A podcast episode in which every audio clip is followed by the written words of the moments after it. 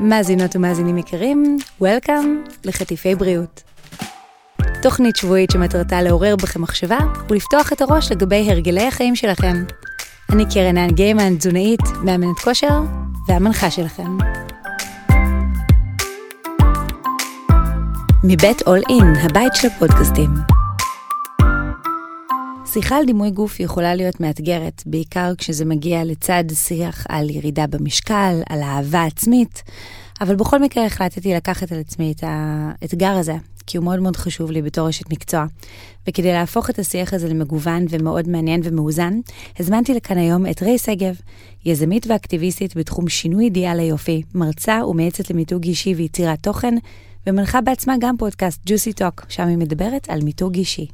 ריי, איזה כיף שאת פה. ממש. אני חייבת uh, לספר לך משהו. יש לי בקליניקה כל מיני uh, מגזינים uh, לאישה ואת ואפילו אל מגזין וכאלה, וחלק מהמגזינים זה כאלה שיש לי uh, כתבות שכתבתי בהם uh, בתחילת הדרך, ויש מגזין אחד שאת על השער שלו. בלייזר. לא. לא בלייזר. וואי, אבל עכשיו, נראה לך מה אני אכתוב לבלייזר? אני לא זוכרת מה המגזין. וואי, אני עכשיו חייבת לך, וגם לכם, מאזינות ומאזינים, מה שם המגזין. אמ, נשים, זמנים מודרניים. לא, תחשבי אחורה עשר שנים. וואו. אולי Time Out זה היה? יכול להיות. או נראה לי Time Out תל אביב. וזה כזה קטע, פתאום הסתכלתי על המגזין הזה אתמול ואני כזה, וואי, זאת אשכרה, הרי איזה קטע אני פוגשת אותה מחר. אז uh, שתדעי שיש מוצג ארכיוני אצלי בקליניקה, שער מלפני עשור. אחלה תירוץ אה, לבוא לקליניקה שלך. חד משמעית, זו, זו הדרך שאני מנסה למשוך אותך. עכשיו, למה את בכלל על, על שערים, ולמה את בכלל שם? כי את מבחינתי הדמות שמדברת את כל הדברים שאנשים לפעמים מתעלמים מהם. ולפעמים אה, מטאטאים מתחת לשטיח, ואת ממש מביאה לפרונט הרבה מאוד נושאים בוערים וחשובים שאף אחד לא היה אומץ, שלא לומר ביצים, לדבר עליהם עד היום. אז אני מאוד מאוד שמחה שאת כאן. היום כבר אנחנו בתקופה אחרת, כן? היום יש הרבה אומץ לדבר כבר על דברים הרבה יותר אה, אפילו חשופים, ואת יודעת, שנחשבו אה, טאבו, את יודעת, מחזור, דברים כאלה ש... יש היום נשים שמצעידות אותנו לעולמות חדשים בנושא הזה. אני מסכימה איתך, אבל זה שזה קורה היום לא אומר שזה קרה פעם, כן, וזה נכון. כאילו נשמע מצחיק להגיד לפני עשור, אבל כן, אני מכירה את פועלך כבר עשר שנים, ולפני עשר שנים את היית היחידה שאני לפחות הכרתי, שהביאה את הנושאים הבוערים של דימוי גוף אל השולחן, אמ, גם בהיותך אה, מה שנקרא plus size model שמככבת על שערים, אבל לא רק אה, נמצאת שם, אלא גם מדברת את המסרים האלה. עכשיו, אה, נכון, את באמת הקמת את סוכנות ג'וסי ונרמלת את זה, והיום יש עוד הרבה רייס אגביות כאלו, אבל את הראשונה, ולכן כשחשבתי כמה חשוב לעשות פודקאסט שמדבר על אהבה עצמית ובריאות ולמה הם לא נוגדים אחד את השני, אז ישר קפץ לי לראש. והאמת שהנושא הזה של הפודקאסט עלה מכמה וכמה סיפורים שהיו לי בקליניקה. בעצם הגיעו אליי מטופלות לצורך ירידה במשקל, כי הרופא ביקש מהן. אחת זה היה על מנת להיכנס להיריון, השנייה הייתה בגלל שהמדדים של הכולסטרול והסוכר היו מאוד גבוהים, למען האמת היו עוד שתיים גם על איזשהו רקע בריאותי. והן באמת אה, נאלצו לעשות תהליך של ירידה במשקל, אבל מעולם לא היה להם איזה עניין ואישו עם הגוף, הן מאוד מאוד אוהבות את איך שהן נראות. מעניין. ואז הם לא, ו- ומה שחזר על עצמו בארבע אנשים האלה זה שהם לא הצליחו את מסע התהליך בהתחלה, עד שבאמת נפל להם האסימון שהן כאילו מתנגדות כי הן אוהבות את עצמן כמו שהן. ואז זה פתח שיח שלם לכך שאם את רוצה לרדת במשקל, זה לא אומר שאת לא אוהבת את עצמך. עכשיו, מה לך יש להגיד על הדבר הזה? וואו, מלא. נכון? המון. אז קדימה, אני מעכשיו שותקת, ורק את מדברת, קדימה.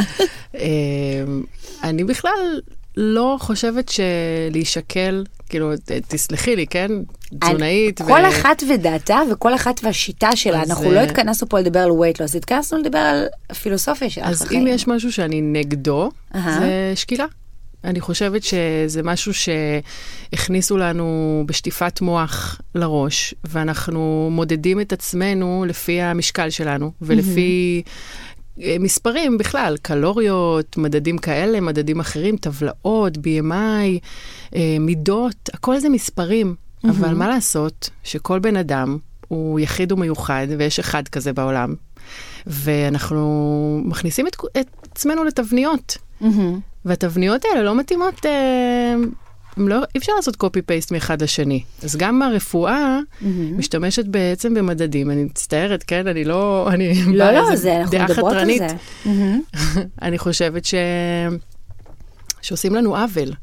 כי אנחנו מתנתקים מהגוף שלנו, אנחנו לא בעצם לומדים להכיר מי אנחנו, מה, איך הגוף שלנו אוהב לי להיות. יש לנו איזשהו מקום טבעי שהגוף אוהב להיות בו. אה, בעצם השאיפה צריכה להיות אה, לחיים מאוזנים, לבריאות, לאהבה עצמית, להיכרות מעמיקה עם הגוף שלנו, למבנה גוף שלנו. את יודעת, גם הדודות האלה זה משהו שהוא משהו של העולם החדש, זה, זה אפקט של תרבות השפע. אז uh, ברגע שאת uh, בעצם לומדת להכיר גם את הרעב והשובע שלך, ומה את אוהבת, ומה עושה לך טוב לגוף, ומה מה, מה גורם לך להיות נפוחה, הרי ח, ח, חלק גדול מאיתנו mm-hmm. מסתובבות עם בטן נפוחה, ולא נעים לנו, ולא טוב לנו, וכואב לנו. וזה משפיע לנו על המצב רוח ועל איך שאנחנו מרגישות בתוך הגוף שלנו. אנחנו לא חושבות, רגע, אולי יש איזה משהו שאני אוכלת שגורם לבטן להיות נפוחה. בואו ננסה לבדוק את זה. אז, אה, אז, אז, אז בעצם רופאים ישר אומרים לנשים בעיקר, אבל גם לגברים, לכו, לכו תעשו דיאטה, תורידו במשקל, אבל את יודעת, זה, זה, זה, זה פלסטר, זה לא להבין את, ה, את עומק העניין.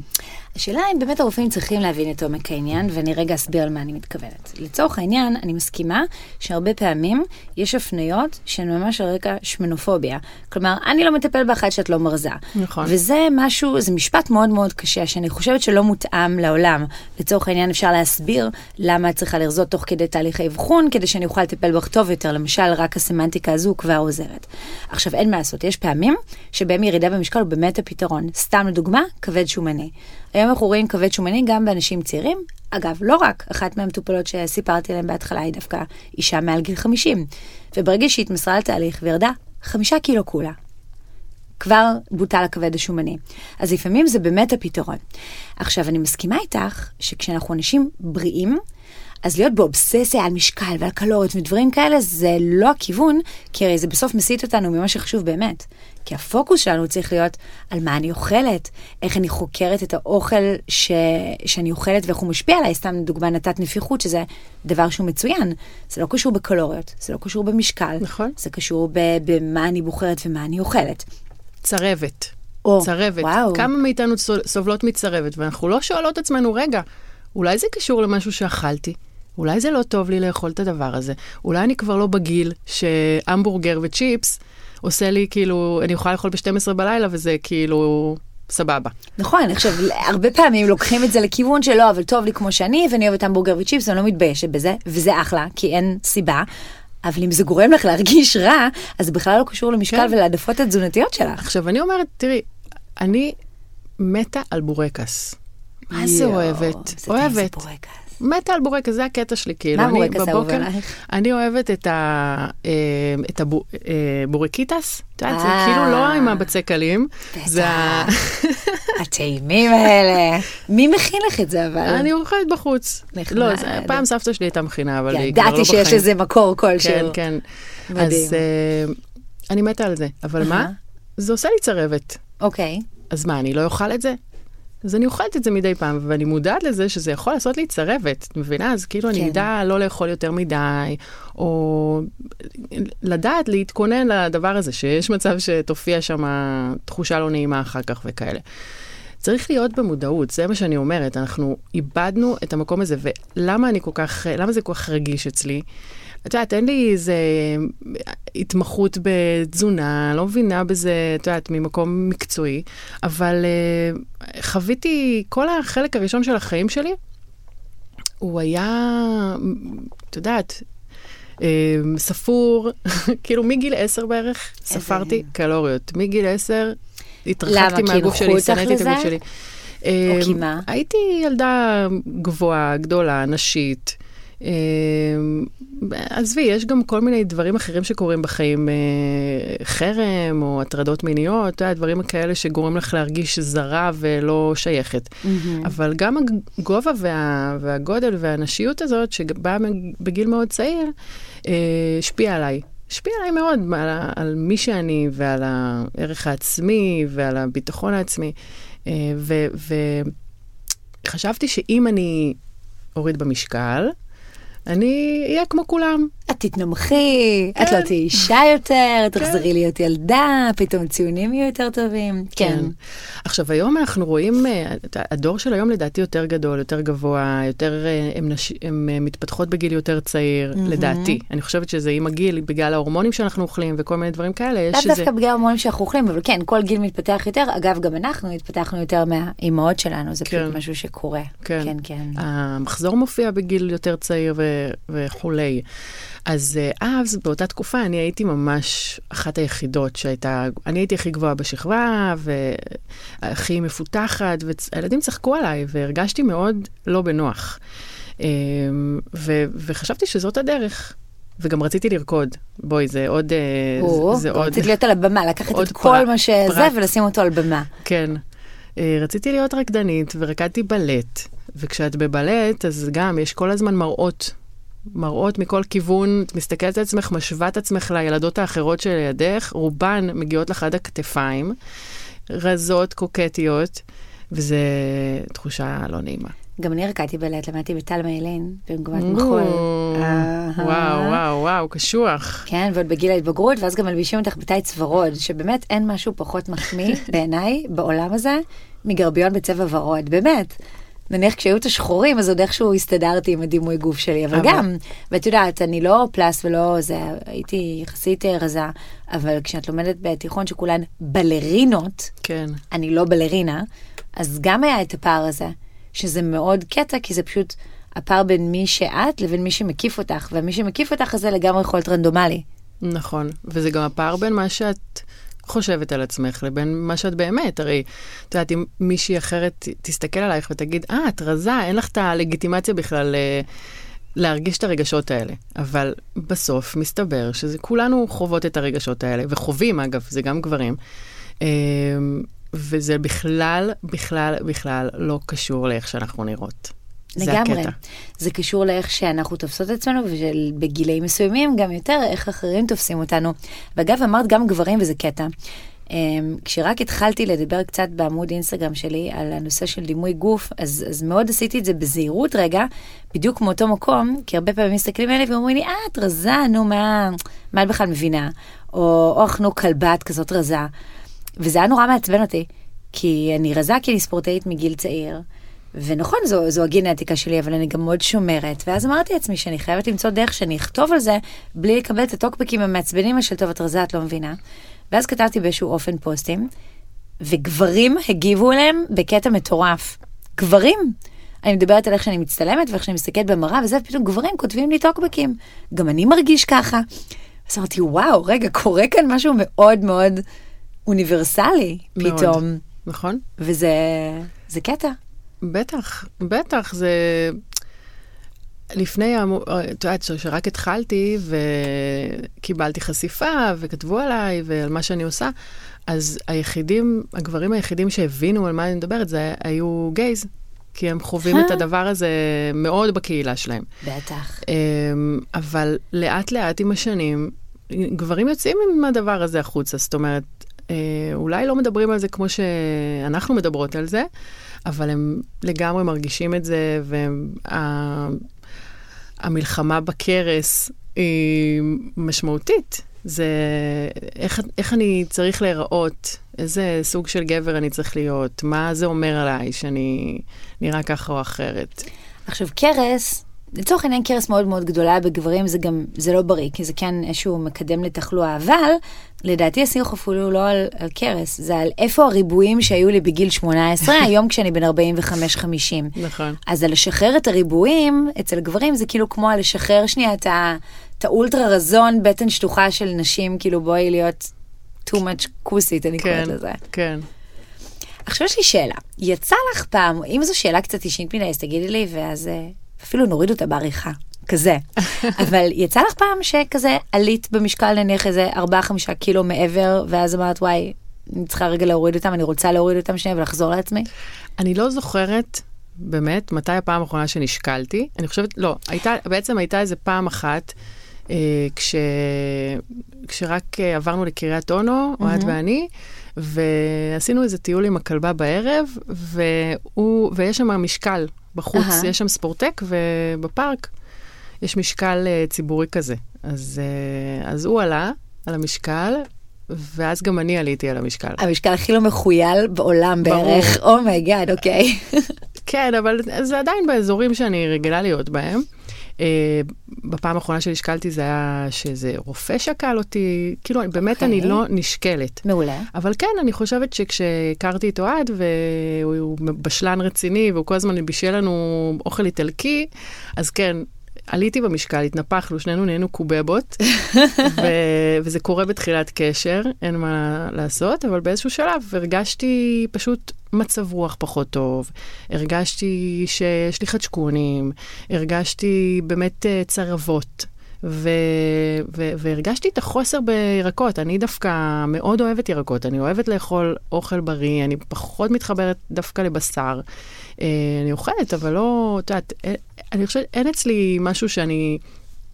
Uh, כאילו, אני, אני לא קיצונית לשום כיוון. אז אני כן אוכלת קצת בשר וקצת דגים וקצת זה, אבל כן, דווקא ירקות ופירות זה משהו שאני מאוד אוהבת לאכול וזה עושה לי טוב. וכשעברנו לגור ביחד, לקח זמן עד שהתאמנו את עצמנו אחד לשנייה, ו... והיום אנחנו במקום מאוד מאוזן, גם הוא וגם אני. שאלתי את השאלה הזאת, קודם כל אני חייבת לשים רגע זום אין על משהו שאת uh, אמרת, ותוך כדי שאמרת אותו, אני אפילו התחרטתי על איך שניסחתי את השאלה. כי ניסחתי אותה בצורה כזו, כי עוד רגע תביני לאן חתרתי, אבל uh, זה שאמרת שאת לא נשקלת זה נהדר בעיניי, כי אפשר לגמרי לפתח קשב לגוף וכמו שאמרת, הרגשתי נפוחה, פתאום קצת חדשקונים, לפעמים נניח החזייה כזה עוד לא נסגרת כל כך, והמכנס כזה ממש לוחץ, אז אני מבינה שכאילו רגע הגזמתי. במקרה שלך זה היה עם אוכל איטלקי, אצלנו בבית זה היה עם במבה וביסלי, שאפי פתאום הכניס הביתה אחרי שנים שלא הייתי קונה את הדברים האלה הביתה, כי זה באמת, כאילו די, במבה וביסלי זה באמת, אה, זה שוקולד זה משהו אחר. אה, אבל כל אחת מסיבותיה, ו... ופשוט הרגשת. ואז עשית דבר שהוא סופר אינטואיטיבי בעיניי, שהוא אה, לוותר על האוכל האיטלקי המוגזם. במילה מסוימת, ולחזור הביתה לאכילה בריאה, מאוזנת, שמזינה אותך ואת מכירה ואת אוהבת, ולמצוא את הבלנס הזה. Mm-hmm. עכשיו זה תהליך שאני לגמרי עושה בקליניקה לירידה במשקל. אני עבור אנשים שלא מצליחים לעשות את זה בעצמם. ואז מגיע הדיסוננס. אבל אני אוהבת את עצמי כמו שאני. אבל אם אני ארצה לשנות משהו, זה אומר שאני מעידה על זה שאני לא אוהבת את עצמי. אז מה, מה, מה העצה שאת יכולה לתת לנשים האלה? אז uh, האמת שזו תגובה שקיבלתי אותה המון בתחילת הדרך. Uh, הרבה פעמים היו אומרים לי שזה, uh, אנשים היו מאתגרים אותי כביכול. אני mm-hmm. אמרתי, אנחנו יכולות לאהוב את עצמנו, המסר שלי זה, אנחנו יכולות לאהוב את עצמנו כמו שאנחנו. מסכימה. אוקיי. Okay. ואז uh, אנשים היו אומרים, אבל אם את אוהבת את עצמך כמו שאת, אז בעצם את מוותרת. מוותרת oh, לעצמך. מעניין. כן. על מה את מוותרת? Uh, על השאיפה לשלמות, על השאיפה למצוינות, מבינה? נהדר בעיניי. מי צריך שלמות ומצוינות? איזה כאב ראש. אני גם מסכימה עם זה, אבל אז uh, אני, אני כאילו, את יודעת, אני חושבת על זה הרבה, ואני חושבת שאפשר ששניהם יתקיימו במקביל. זאת אומרת, אני גם יכולה לאהוב את עצמי, ובאותו זמן גם uh, להשקיע בעצמי ולטפח את עצמי. ואז גם הבנתי שזה דווקא הטיפוח וההשקעה בעצמי, הם צריכים לבוא מתוך מקום של אהבה עצמית, ולא מתוך מקום של שנאה עצמית. או, זו ש... אמרה, רגע, זרקור ענק שנייה על האמרה הזאת, כי זה חתיכת דבר. נכון. זה חתיכת דבר. את אומרת פעם אחת, אני יכולה לאהוב את עצמי כמו שאני, אבל זה לא מונע ממני מלרצות להשתפר, ונניח לרדת 2-3 קילו, בכוונה אני אומרת את הקילו האלה, אם אני צריכה כי אני כבר לא בריאה, או כי יש לי חדשקונים, או כי אני אוכלת בצורה לא מזינה. כלומר, הפוקוס הוא לא על לרדת במשקל, הפוקוס הוא על לשנות הרגלי חיים, שעל הדרך יגרמו לי לאיזון, ואולי גם המשקל ירד. ואז את אומרת עוד משהו חשוב, שאת התהליך הזה בכלל אי אפשר לעשות מתוך מקום של שנאה עצמית. ממש לא. ואני מסכימה איתך, ואני רוצה לשמוע למה לדעתך.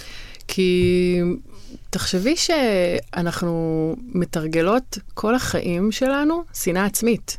אנחנו עומדות מול המראה ומסתכלות על הפגמים, hmm. ואומרות, אני שונאת את זה ואני שונאת את זה. וזה לא כמו של ההיא, וזה לא כמו שאני רוצה, וזה לא כמו שצריך, וזה... ואם היה לי קצת פחות בטן, ואם היה... מבינה? כן. וזה תרגול. כמו שאנחנו מתרגלות כל דבר, ככה אנחנו מתרגלות שנאה עצמית, ואנחנו לומדות להיות ממש מקצועניות בזה. זה קטע, ואנחנו אפילו לא מודעות לזה שזה מה שאנחנו עושות. נכון. עכשיו, אה, כשאת בעצם, ואגב, את תתני לי את כל המחקרים לגבי זה, אבל שמעתי, אני יודעת שיש מחקר mm-hmm. שאומר שאם את אוכלת אה, ומלכה את עצמך אחר כך, ובעצם אה, מכניסה את עצמך לסטרס בגלל מה שאכלת, אז הסטרס הזה מונע ממך לרדת במשקל, מונע מהאוכל להתעכל כמו שצריך, בין נכון? היתר, בין היתר, כן. זה, הורמון, יש מחקר? כן, כן, הורמוני סטרס ברמה גבוהה, במידה גבוהה, באופן כרוני, כל הזמן, מונעים מאיתנו תהליכים, חד משמעית. אז אני ממש מאמינה שזה הכל, זה הכל ביחד. המכונה הזאת שקוראים לה גוף האדם, היא, היא, היא, היא, היא בנויה גם ממוח ומכאילו מאוד, את יודעת, זה לא רק גוף, זה גוף שצריך להפסיק לתת לו אוכל, אז הוא ירד, ירד במשקל. יש פה עוד כל מיני נתונים שקשורים לדבר הזה. אז, אה, אז באמת, זה דבר אחד. ודבר שני, אני באמת אה, חושבת שאם כל יום נסתכל על עצמנו ונגיד, איזה יפה אני, איזה, כאילו אפילו אם נכריח את עצמנו ונעשה fake it till you make it, אנחנו נלמד לתרגל אהבה עצמית, ודווקא אה, להתיידד עם עצמנו, ולהבין שכשאנחנו אה, אוכלות אוכל בריא או מאוזן, ועושות ספורט, וטובות לעצמנו, אנחנו עושות את זה מתוך אנחנו ממש משפרות לעצמנו את החיים. אני סופר מסכימה איתך.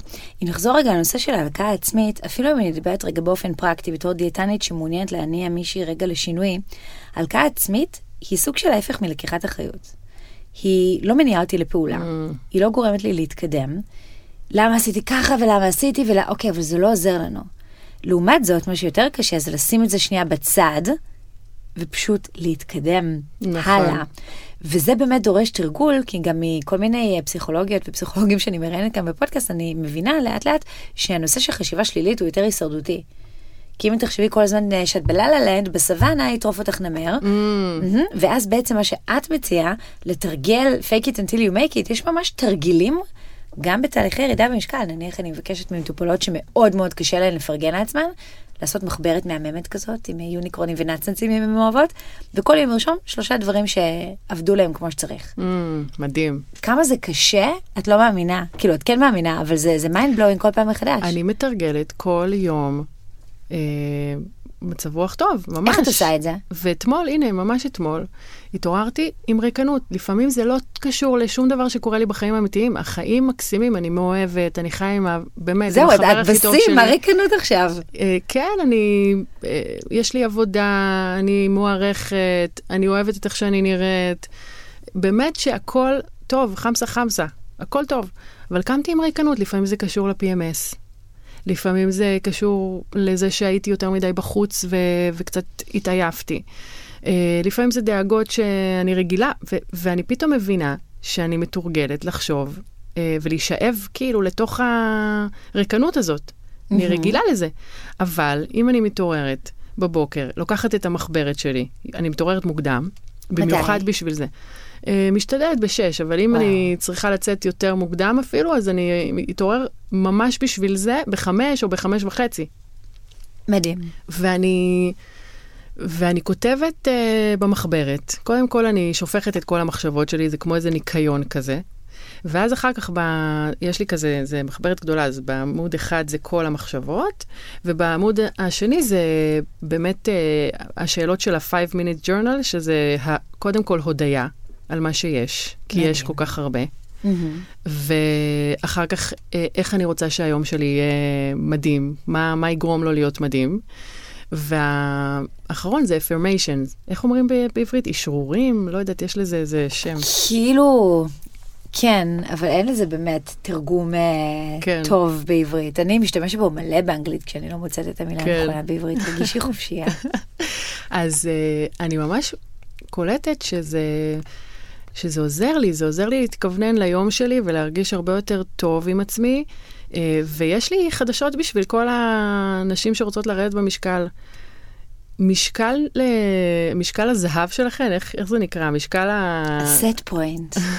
זה לא מה שיהפוך אתכם להיות מאושרות. אבל זאת נקודה, כי את יודעת, הרבה פעמים החקירה הזאת שאת עושה היא לא מובנת מאליה. אגב, אפשר גם לעשות אותה בערב לפני השינה. אני נניח רק המחשבה לקום בחמש בבוקר ולכתוב זה לא, לא, אז לפני השינה. אבל החקירה הזאת זה חלק מהעניין של אהבה עצמית. אהבה עצמית זה רגע לחקור גם את הנקודות של השפל. עכשיו, למה אני אומרת את זה? כי בחורה עלולה לקום עם ריקנות ולהגיד, זה המשקל. Mm-hmm. ואז כל הדבר הזה סובב סביב המשקל, כשלמעשה המשקל הוא זניח.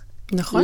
לדבר הסיפור הזה של הריקנות. זה כמו אמונות uh, אחרות של אם יהיה לי כסף אני אהיה מאושרת, אם, לי, אם תהיה לי זוגיות אני אהיה מאושרת, אם יהיה לי ילדים אני אהיה מאושרת. כל הזמן זה איזה מין, uh, uh, אנחנו מחכות לאיזשהו שיא או תוצאה או ציון, והחיים זה לא, ה, זה לא הפיקים האלה, זה הבין לבין, זה, זה לקום בבוקר ולהחליט, וזה בדיוק מתקשר לאחריות הזאת שאת דיברת עליה. אני מחליטה שיהיה לי יום טוב היום. ואגב, אני לא מושלמת, גם לי הייתה תקופה לאחרונה של דאון. Uh, חוסר, uh, חוסר, uh, לא יודעת, מציאת זהות חדשה בתוך המקום הזה של להיות נשואה, וסגרתי את הסוכנות לפני כמה חודשים, וזה פתאום, רגע, מה אני עושה הלאה? אז את יודעת, נורא קל להסתכל על עצמך במראה ולהגיד, אה, זה הכל בגלל איך שאני נראית. אני כבר uh, עוד מעט בת 40, ויש לי קמטים, ואני ככה, ואולי חדשקוני, ואת יודעת, אני יכולה למצוא מלא עניינים. למה, למה להשליך את, ה, את כל המצב רוח הזה על איך שאני נראית, או על דברים אחרים.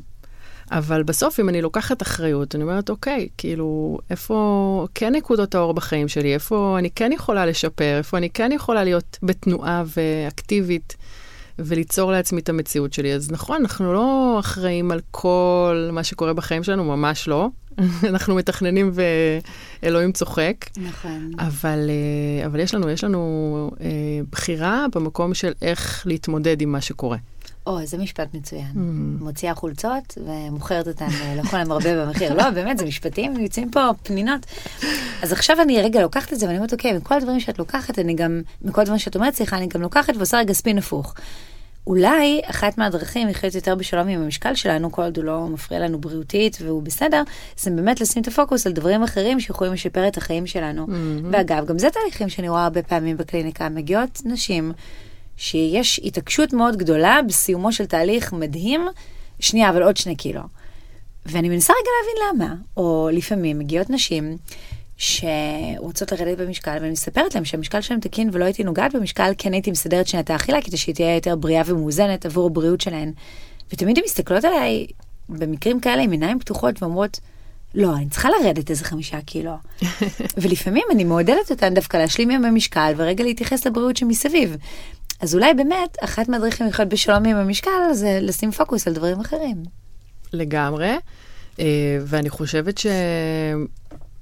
קודם כל, תחשבי, תחשבי אם הראש שלנו היה פנוי, טוב, הראש של שתינו פנוי לדברים האלה, אבל אני אומרת, כל כך הרבה שנים... הראש שלנו מכוות לדברים האלה. כן, כל כך הרבה שנים התעסקתי, והמוח שלי היה תפוס במחשבות על המשקל. וזה כמו כלא, זה תופס לך אנרגיה, זה תופס לך, אה, באמת, זה, זה, זה משפיע עלייך, ואיזה שחרור. כי הרגשתי כשזה, כשזה כבר לא תפס לי כל כך הרבה מקום בחיים, כשזה, כשזה כבר אה, לא ניהל אותי. זה פשוט היה כמו לצאת מהכלא. ואז פתאום נעשית דוגמנית שמככבת על שערים. נעשיתי. נעשית. אני גרמתי לזה לקרות. לא, לא, לא, לא, כן, לא, לא נעשית, אבל כאילו... כן, הפכתי את עצמי. הפכת את עצמך, נכון, אבל שוב, נכון, אבל זה גם קרה. כן. את יודעת למה אני מתכוונת? כן. אז דווקא כששחררת, אז את הפכת את עצמך ובאמת הצלחת להיעשות דוגמנית, שמככבת על שער בעיתון בקליניקה שלי, וגם פתחת סוכנות, וגם הכרת את בעלך, וגם התחתנת, כאילו כל הדברים שהאמנת שהמשקל מונע ממך לעשות, פתאום הגיעו דווקא כששחררת. 13 שנים אחרי שהתחלתי את התהליך, הכרתי את בעלי, בואי. לא 13, 11. נכון, אבל... את יודעת איך אומרים, שעובדים קשה 10 שנים, ואז פתאום בוקר אחד הכל קורה. ברור, זה לא בוקר אחד, אבל מצד שני, תהליך שלא היית עושה את השחרור הזה, 23 שנה היו יכולות לעבור 30, נכון. יכולות להישאר רווקה לצורך העניין לנצח, כי הרי איזה ו... גבר...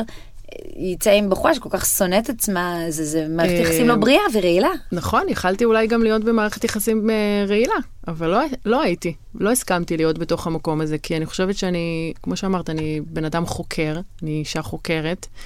אה, מגיל מאוד מאוד צעיר חקרתי איך לעשות שהחיים שלי יהיו יותר טובים, ושאלתי שאלות. ואני חושבת שהפעם הראשונה ששאלתי שאלות לגבי דיאטה הייתה uh-huh. בצבא. וואו. כן.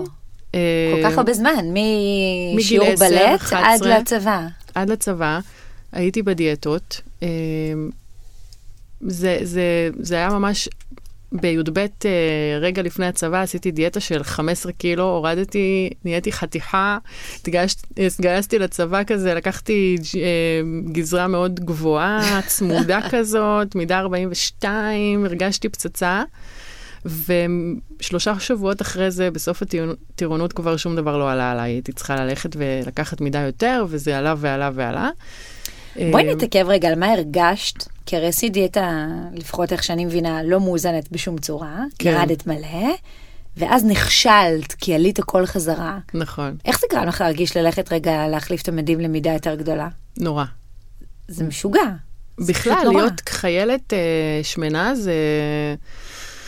זו תחושה קשה מאוד, כי אני הרגשתי בצבא שאם את לא כוסית, סליחה על הביטוי, את uh, ממש uh, סוג זין, נחשבת. כאילו את לא, את לא מקבלת אותן uh, זכויות של, uh, כאילו דווקא שמים עלייך תמיד את ה... מלבישים עלייך את העונשים, ולא נותנים לך uh, את ה...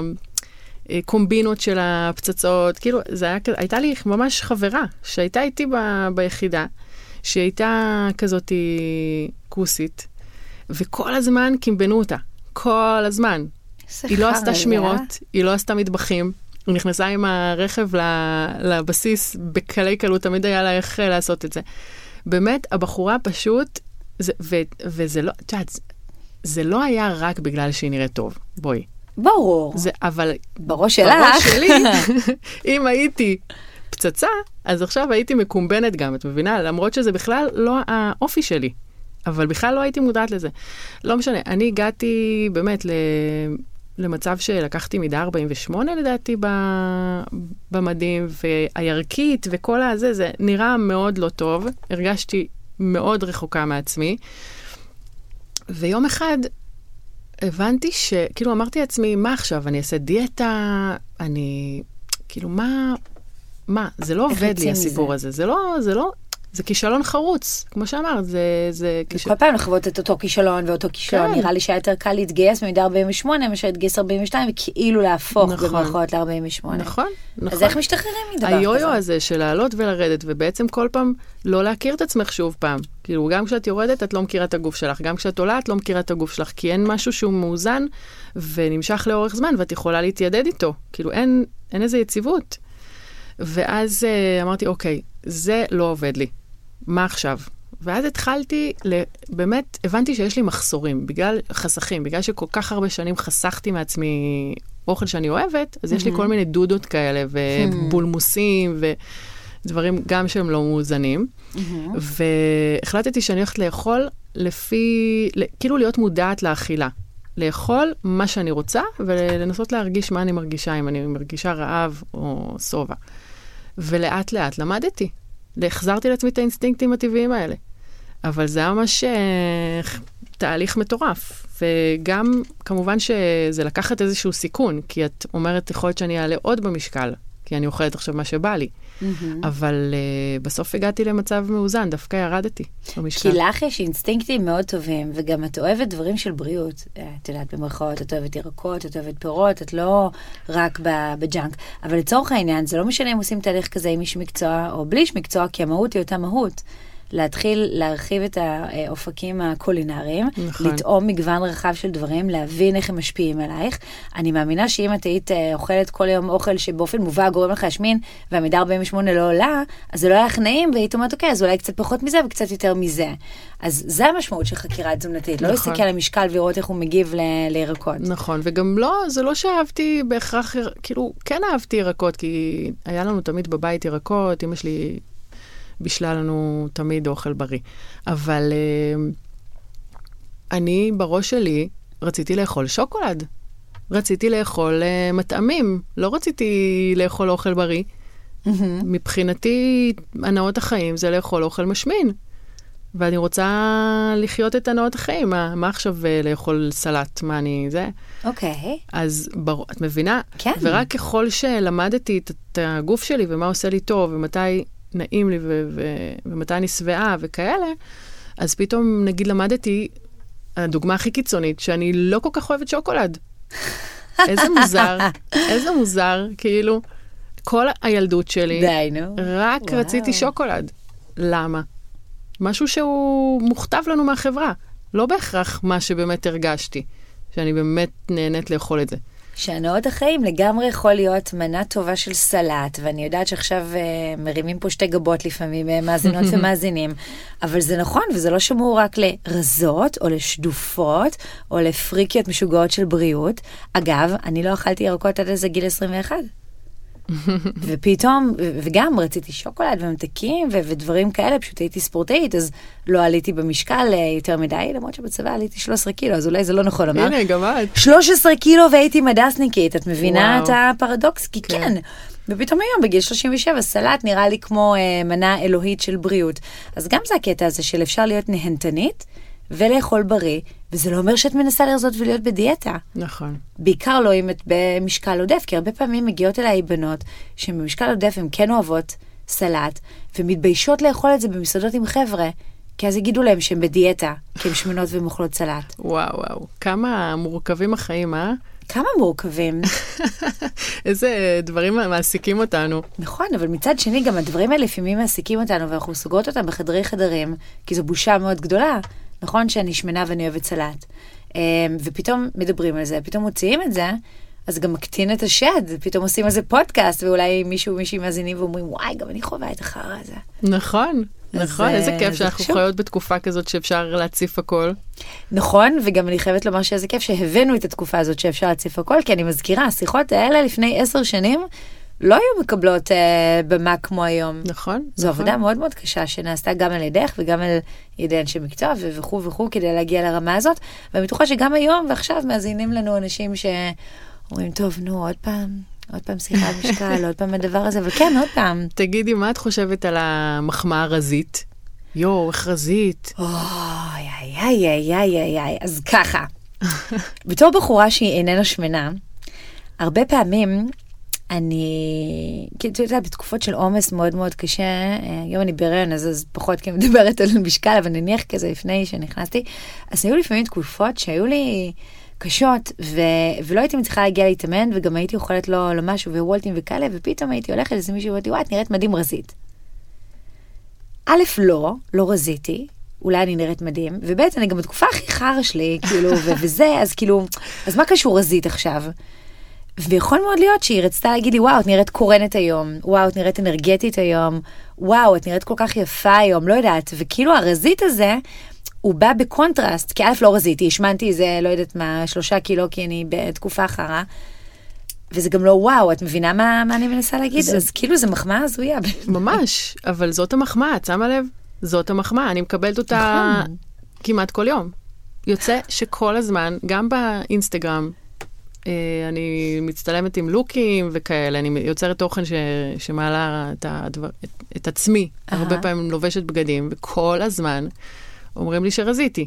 ואני לא רזיתי, אני מספרת לך כבר אה, כל הפרק הזה, אני לא יודעת כמה זמן אנחנו מדברות. חצי שעה עוד מעט. אז זה שאת לא מרזה. אני די יציבה, אני די יציבה על המשקל, גם מבחינת uh, ההיקפים.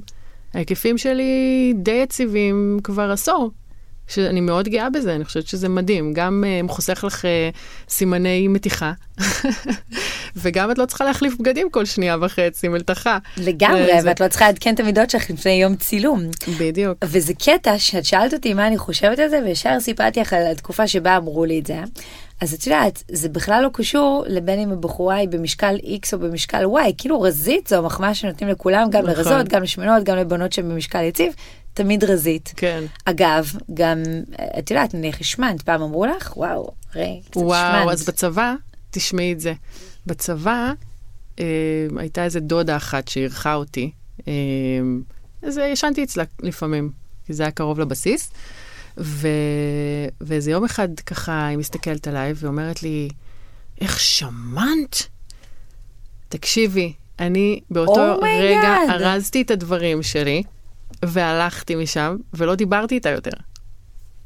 למה שהיא תגיד כל לך כך דבר העליבה כזה? אותי. אבל היו, היו כאלה קרובות משפחה, סבתא, דודה, כל מיני כאלה שהיו אומרות לי הרבה שהשמנתי, כן.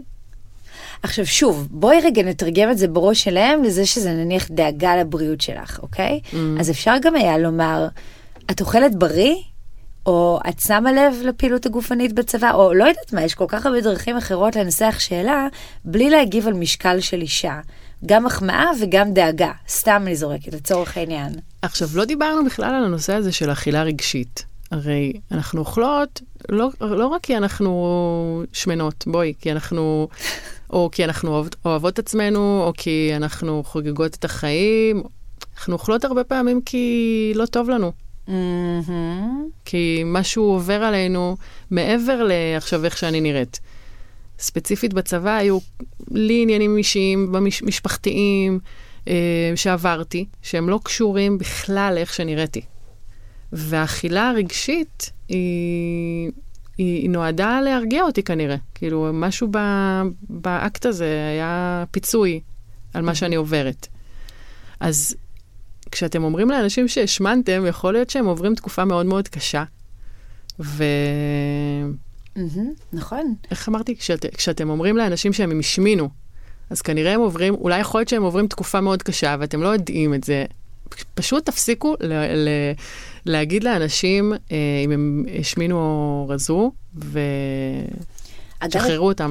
אגב, את גם נורא פתחת את הנושא של אכילה רגשית, שזה באמת נושא ל-18 פודקאסטים בפני עצמם, אבל כן חשוב לי להגיד כאן משהו, שאכילה רגשית היא משהו שקורית כל הזמן.